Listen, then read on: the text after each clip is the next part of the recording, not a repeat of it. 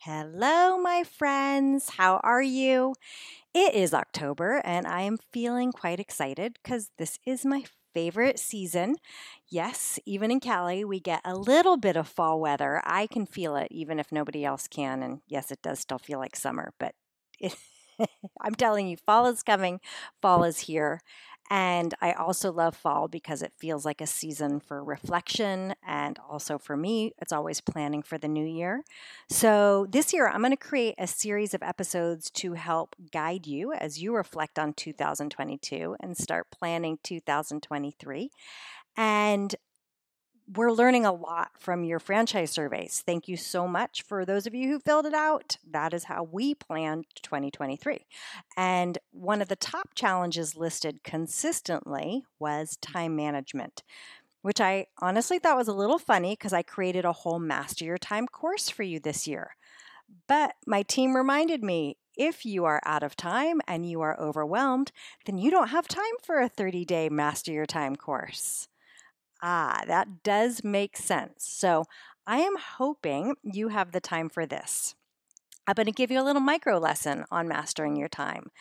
Um, so that's what we're going to do in this podcast today. It is always my hope to get you out of overwhelm and into living feeling focused and happy.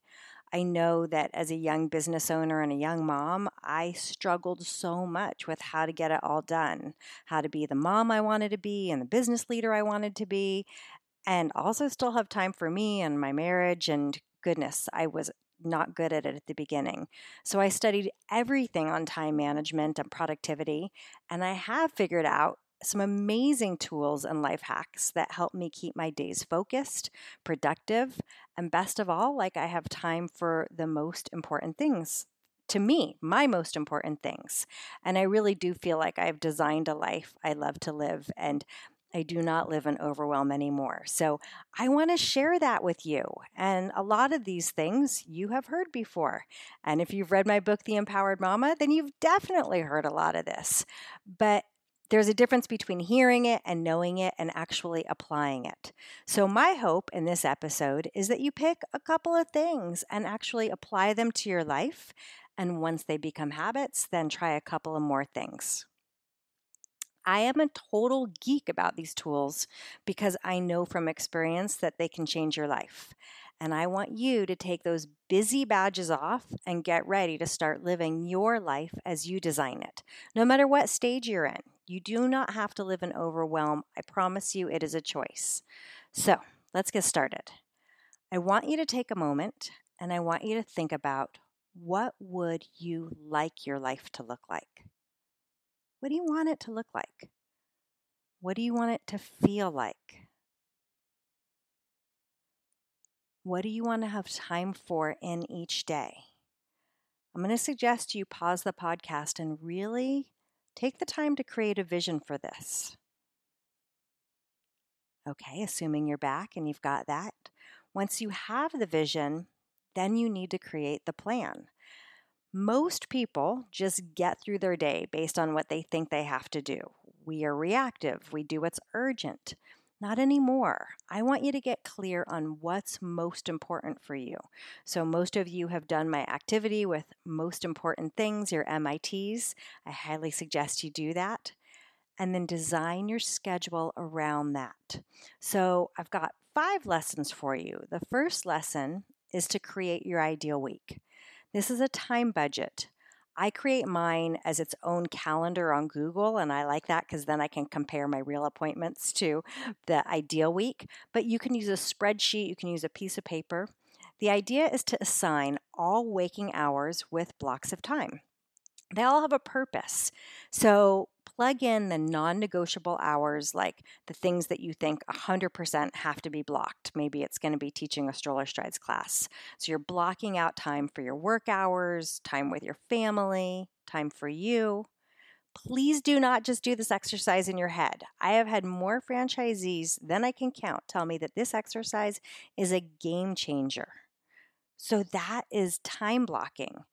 My suggestion is to make sure you are not just blocking, but you're also batching and breaking. Jess Maurer loves this example. You would never bake a single cupcake. So, why do we do certain things as a one off? It's better to do a batch of emails than a single email. It's better to do a batch of calls than a single one. Going back and forth is brain consuming. Breaks means that you actually, in this ideal week schedule, create a schedule where there's time for breaks.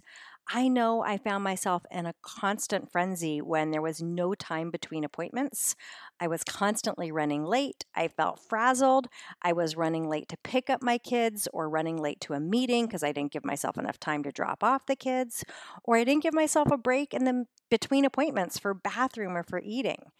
It's interesting because now I realize the huge value in breaks because when I have the breaks, I can recharge. I actually now will take a break and move. I take, um, I go outside, I take a breath of fresh air. The interesting thing is, taking a break will actually have you feel more productive and have more energy. So give them a try. Lesson two pretty much 100% of the time, when you do the last exercise, the ideal week, you're going to find that there isn't enough time for everything you want to do. And that's why we do this. Lesson two is what can be pruned or taken off of your schedule. I want you to think about out of all the things that are on your schedule, what could be delegated or shared as a task? What might be just sufficient? And what I mean by that is if you ideally wanted to have an hour workout, would it be sufficient to get in half an hour rather than none? I want you to get help. I'm going to say it three times. I want you to get help. I want you to get help. I want you to get help. Ask your spouse or partner. Ask for help from your friends. Hire the neighbor's tween to walk the dog. Get a housekeeper from time to time. It is really, really important that you stop trying to do everything. You can do anything you want, but you can't do everything. Think about all the things that are on that list of your schedule that you feel like don't fit on there. Out of all the things that are on there, what in that list are things that you don't like to do? Or what are on that list that you are not good at? How could it be possible, if you had to, to take those things off your list? What have I told you it's non negotiable? You have to take those off your list. What would you do?